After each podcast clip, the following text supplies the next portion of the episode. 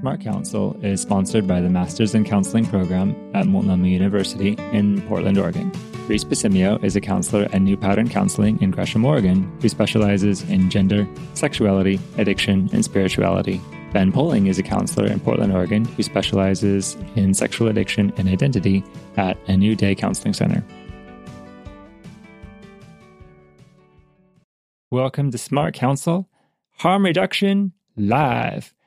This is Reese Pasimio from Smart Counsel. I'm introducing again one of the other episodes we found in the archives. And again, it was a great conversation, great content.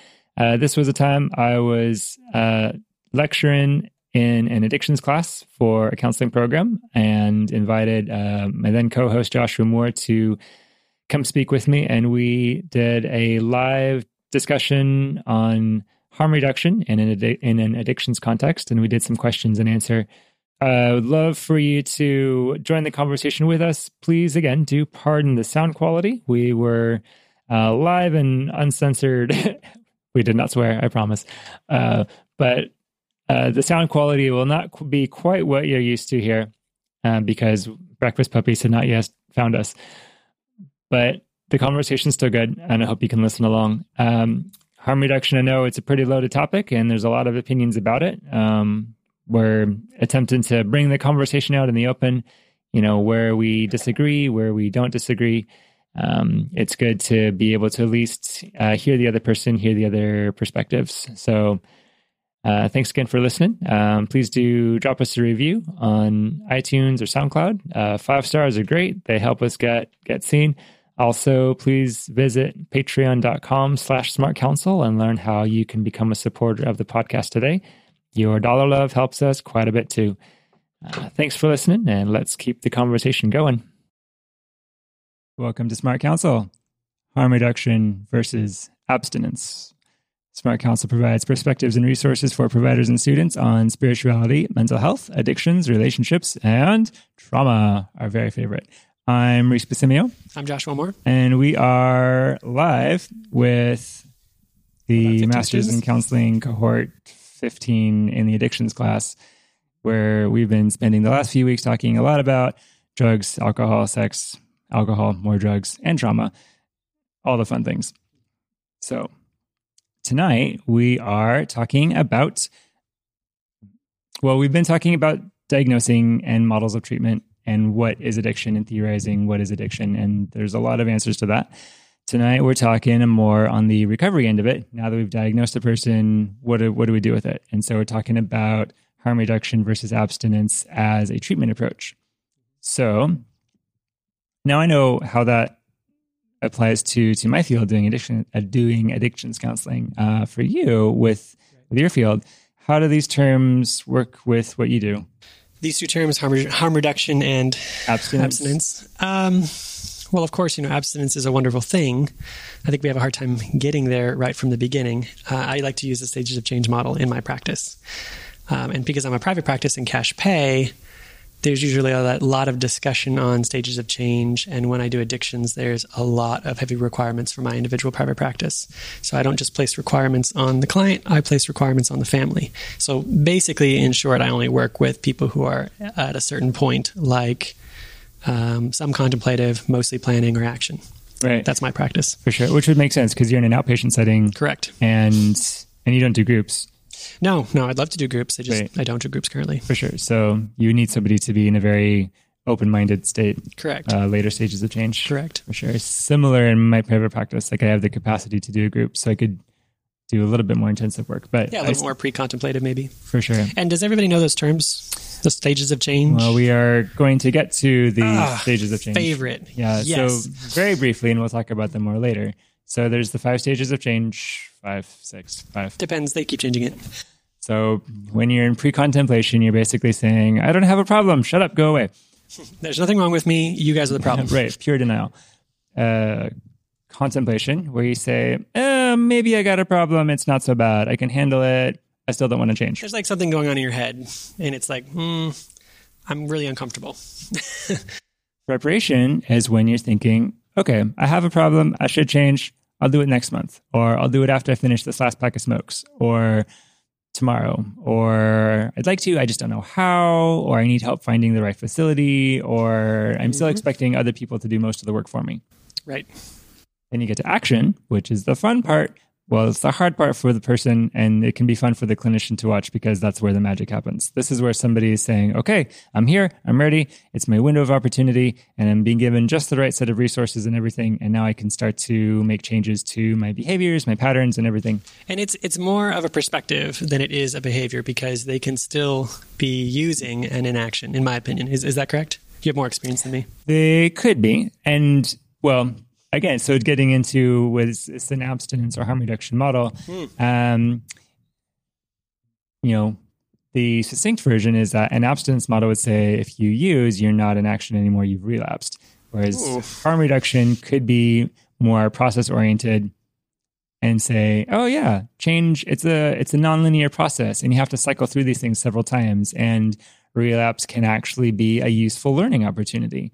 And so there can be in the action phase or sort of in the blurry line between preparation and action, this zone of I'm succeeding, not so succeeding, succeeding, not so succeeding until I finally start succeeding more and more and more. And there's logistics that go into how sustainable that is. Okay, sure. So abstinence then. What's that perspective look like? Abstinence. Well, what is abstinence? Yes. So Define it. when we talk about levels of use, we'd say abstinence is the absence of use.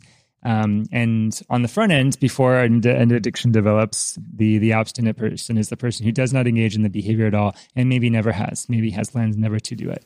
Okay. Uh, on the other end, when they're now in the recovery process, if we're saying treatment recovery looks like abstinence, uh, oftentimes it's, it still means the the absence of the substance. We don't do it anymore. Okay. Uh, it can look like white knuckling, which is our casual term for, well, if you can picture like you're holding onto something for dear life and it's pure willpower, pure strength. You're holding on as tight as you can until you can't. And then sometimes you relapse, you relapse again. Um, and then you you slip past, you slip back into a different stage. For sure. And this is something to always watch for in any sort of treatment context is somebody who has a lot of willpower and will seem to do really well at first.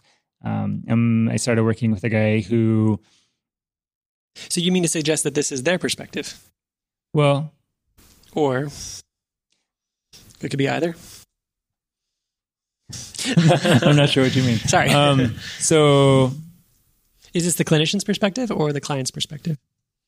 well, from my perspective, when I see somebody who is able to stop a behavior really suddenly and then Well, Ah, okay. actually, when I see like somebody, a system of viewing their addiction, they sure. view their own addiction through the abstinence right, model. when I see somebody who's able to stop a behavior really suddenly, I actually get really suspicious. ah, because that clears it up. I think, well, how long is this going to last? You know, optimistically, idealistically, I would love for it to last. I would love for miracles to happen. They don't happen very often. Right. So, more often, the more typical process I've noticed is that it takes people time and many tries to get a recovery, a successful recovery process going and sustained. So, so when I see somebody white knuckling, I say, "Ah, you're going on willpower. This is only going to last as long as your energy lasts." So they crash, they crash harder, and Eh, Not necessarily Okay. harder, but they, air quotes, inevitably do crash. okay, And so, and that's the the other hazard with with abstinence is um, abstinence can potentially be externally motivated and not require internal change. Okay. The, you know, theoretically, you know, if one goes to to prison, you could be abstinent Oh, just well, because go. there's a lack of just because there's a lack of ex- of exposure, unless there is exposure, because I've worked in these facilities. I know what you mean. for sure. But but the person in that environment doesn't need to change anything about themselves. That, they that don't makes need to- sense. Yeah. Yeah, that makes a lot of sense. Yes. And they're probably white knuckling it, just not by choice. Yes. we had a question So, does this apply to other things like anger? Or other emotional problems. Yeah. Where they're white knuckling.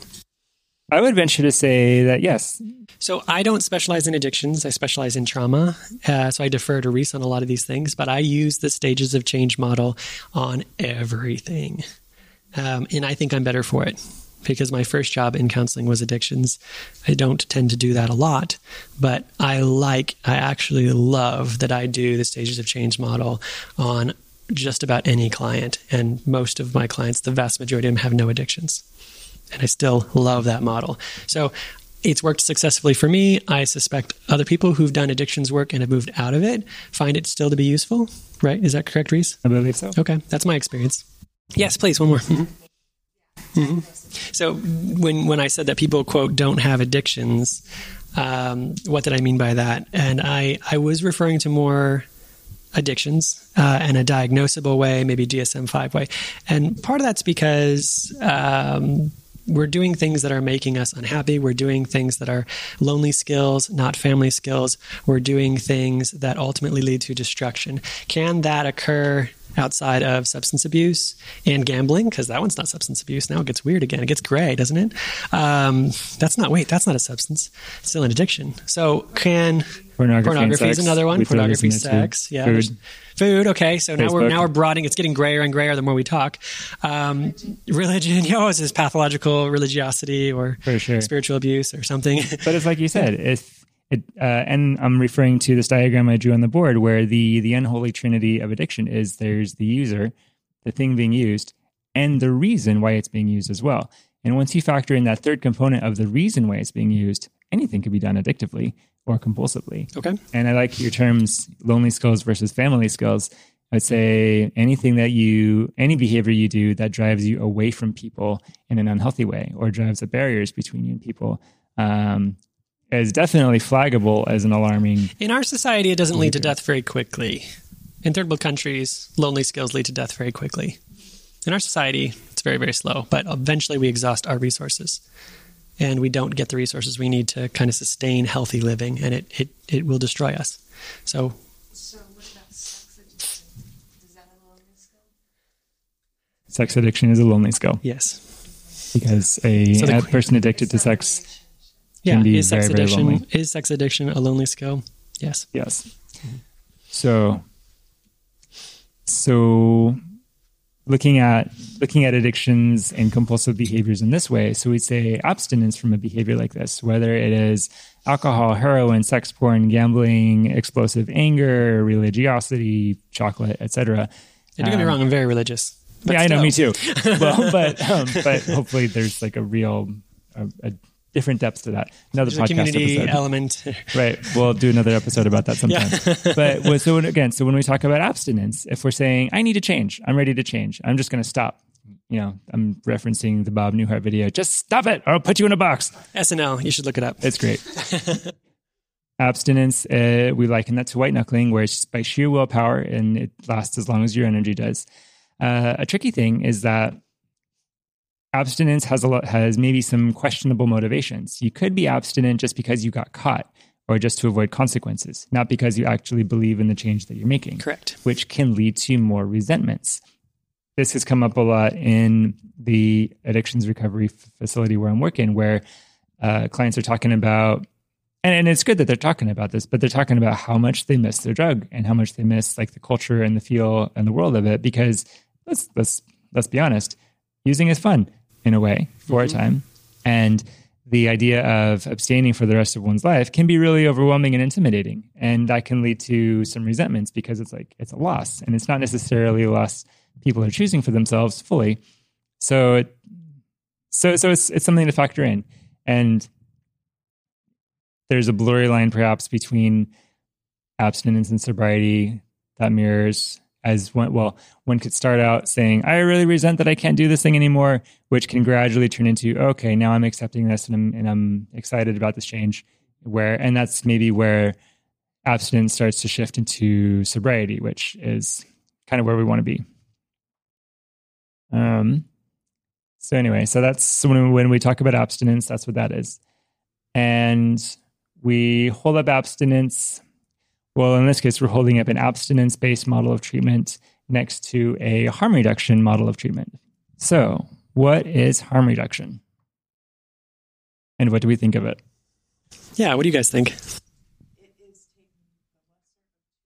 Taking the lesser of two evils To help them to get to their end goal. to help them get to their end goal.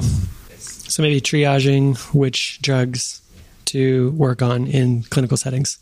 Uh, so choosing, you said, choosing to focus on maybe the more destructive drugs like heroin, maybe not addressing the cannabis. Okay. which would work because we recognize some sub, some some behaviors and substance subs, Substance. some behaviors and substances are just more damaging than, than others. So removing the more damaging one would definitely definitely be progress. Someone's doing a damaging behavior like like cutting, and you can transition them to a less damaging mimicking behavior like like scratching or the snapping of rubber bands, Yep. and it can be hopefully not a long term solution, but and it, it is kind of controversial, but yet you'll find these things in rehab. You'll find little rubber bands that they're allowed to flick themselves with. Like, do we think it's a healthy behavior? No. No, but but it's the lesser of two evils. That's a harm reduction model. another controversial item that might come up would be if a if there's a known community of users who use needles Yes. to provide clean needles. The the the the recognition being that well they're going to use anyway. Needle return. that. but let's at least reduce the risk of infectious diseases. And yeah, so we have needles that are not being thrown in random places that could stick random people being returned, and we have clean needles that aren't going to be reused from person to person, spreading diseases. Quite I think that's a that's a that's a good point. correct. That it takes time to build up tolerance to a substance, so it would take time to work your way out of it as well. Yeah. So another thought would be I read this yesterday. Um, there's a state. I wish I could get the specifics. I apologize for not reading more carefully. But there is a state that is now allowing people of IV drug users to go to their doctor and inject in front of their doctor and use the drugs in the hospital. So they are under supervision. It's either proposed or it's actually happening. I'm uncertain. i go ahead. Yes. Yes. Yeah. Okay. Yeah. That that might be what I read. That might be what I read. So you said there's a location where people can go, and there's medical staff there, and people can go get high there. If they're overdosed, there's a medical professional there. So basically, it's a space where they can be supervised to use their drugs. I'm even thinking a related concepts, and this is getting into the very controversial realm of politics and everything. But so in Oregon now for several years, we've had legal cannabis, legal cannabis use. And in, I think, Washington and Colorado and some other places, uh, it's legal. And I think that is, that I think this falls under the category of a harm reduction measure in that if we decriminalize it, then we can regulate it or Or monitor it or monitor supervise it it. or something like that. Quality And I know- control or quality control. And I know there's been talk about, well, what if we decriminalize all drugs? What if we decriminalized sex work? Except that I think prostitutes are still getting charged, aren't they? I think, I think uh, sex work on the streets is still technically illegal, at least in Oregon. I think. Not unless it's a video camera. Yeah. But the but the point being is that we'd say, okay, so we recognize that there is the presence of this behavior, and it's not going away. So let's at least try to take some control over it, or create a way for it to happen safely. What do you guys think about that? Does anybody have any positive or negative reactions? It's okay to feel different ways. It'd be chaos. It'd be chaos. You feel it'd be chaos? Yes. Worry. Johann Hari, TED Talk. Is wrong. Everything you know about addiction is wrong. About a Okay. who, ha- who has decriminalized um, addiction completely. I just heard about this Portugal country that has decriminalized everything completely. I've heard of other countries doing it too, I believe. I can't remember were compelling in themselves because their drug abuse statistics are way lower than the United States. Right. So this is a complex topic. I was just in Alaska a few days ago where I was speaking alongside with a lot of FBI, you know, department heads and, um, you know, international advocates on human trafficking. Uh, one of the individuals there was the individual who filed the lawsuit against Backpage. Do you guys know what Backpage is? Some of you do. So, you want to summarize? Backpage is a site where individuals can go pick up a sex worker, usually an underage one. Or hire murderers or just about anything you want to do. That too. So it's basically just a place like Craigslist, but a thousand times worse for no other purpose. It's been out for a while and just came down because of a lawsuit of somebody who I spoke next to. Should it have come down? Some people are nodding yes. Does anybody disagree? Should Backpage come down? Yeah, should it did come down? Should it have come down? And there was there was actually a really great dynamic, and I love this conference for this reason. So we actually had sex workers that were sitting there arguing for why it should have stayed up. Okay, What was their rationale?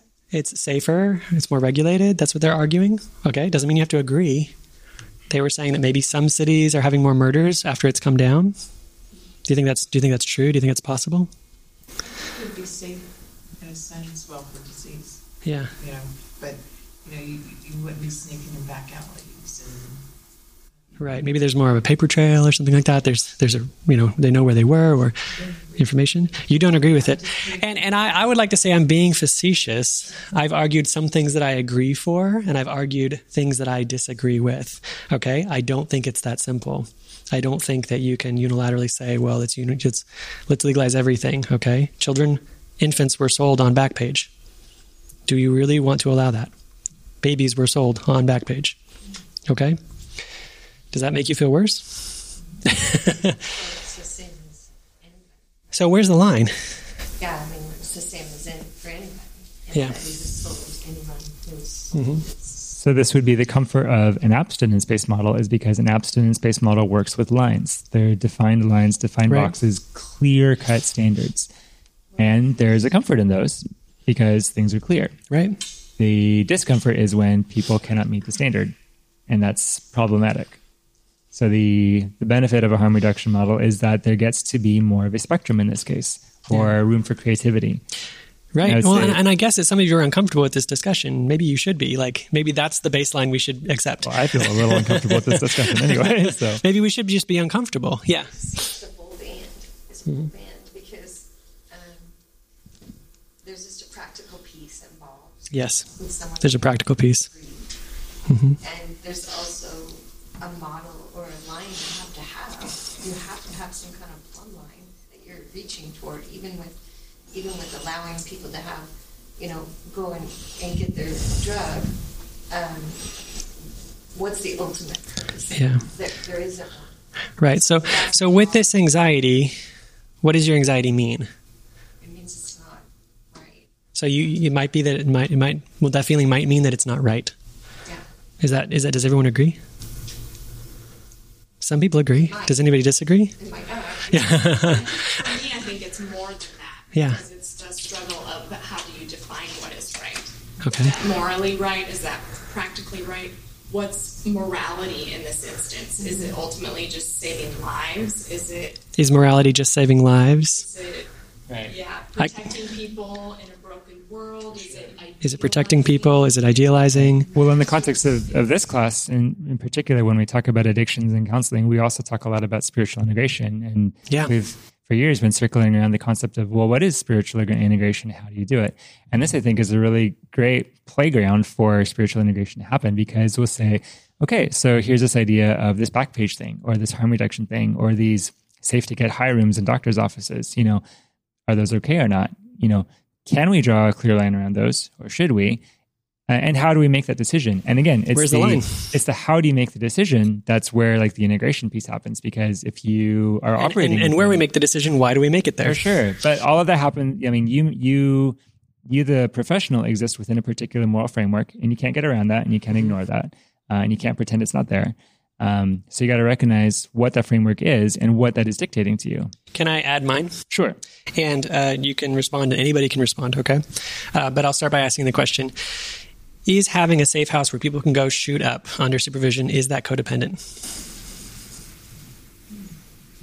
What do you guys think? I think it's enabling.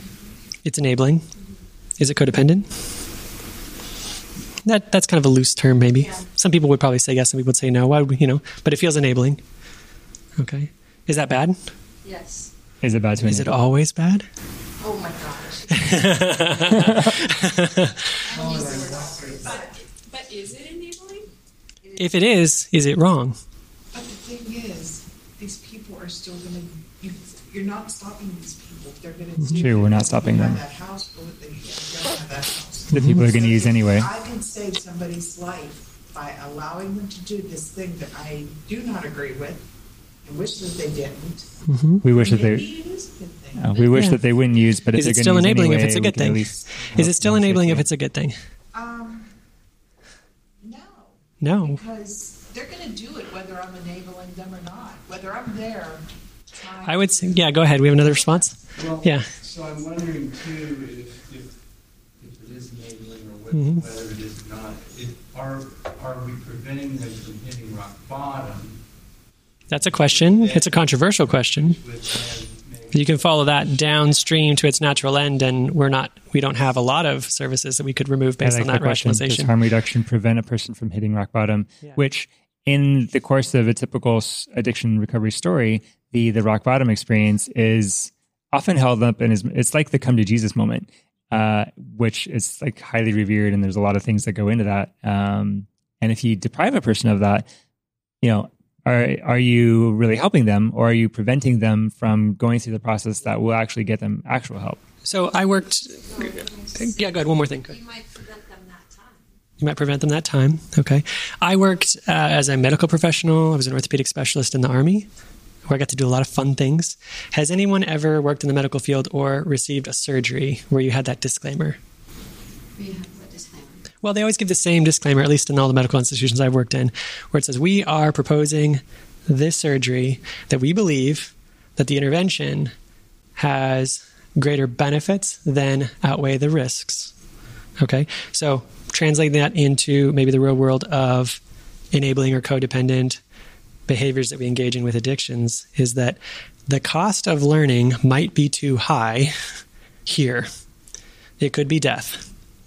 Okay, so do we ever engage in behaviors with our own children, those of you who are parents, where we are saying, we'll learn that lesson later, we're just going to go ahead and stop this situation from happening? So parents are wide eyed going, yes. Like I, the most extreme example, which is an absurd example, but I'm using it anyways, is I don't let my kid run into the street. And I grab them and I pull them back. They could learn a valuable lesson if I let them go. Do I want them to learn that lesson? they could die, but we're talking about that level with addict. We're, we're talking about that level with addicts, though, aren't we? They could die. Yeah, but they could die every single day of their life. They could. Well, They could. yes. So, so where's the line? Yeah. Do we get uncomfortable when we ask that question? Yeah. Are we going to be uncomfortable? Yeah. We're going to keep being uncomfortable. Yes. keep in mind Mm-hmm. And I don't know Mm-hmm. uh, in addictions or And I am not really. So Reese should probably step over me. Mm-hmm. to hit rock bottom before that actually works for them. Because I know people Yes. hit rock bottom many, many times, and So, are you interested in that on like a philosophical level or a statistical level? How many times does someone have to hit rock bottom?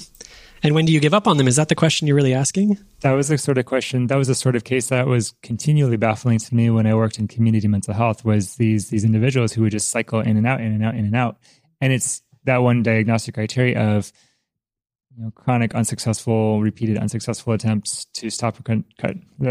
I can't say it. It's that one where they're trying and trying and they're canting and canting, and yeah, how many times do they have to hit rock bottom? veterans come in that have, I mean, it's this cycle. They, they go out, they use, they, they um, need to come in for medical treatment because they've overdosed. Okay? Yeah. They come in, they get clean, they go to the lock unit, they spend two weeks there, they get stable, they go out, and they do it again. So, and they're, they're using, they're killing themselves, they're hitting rock bottom. I mean, they're ending up on respirators, but then they'll get better, they'll get stable, and they'll go out and they'll do it again. So, what is rock bottom? I mean, the, the whole concept of rock bottom. It's a little bit of rock bottom. You're uh, you're you're saying rock bottom seems like a subjective term. Yeah, I think so. So yeah, so it's good and bad.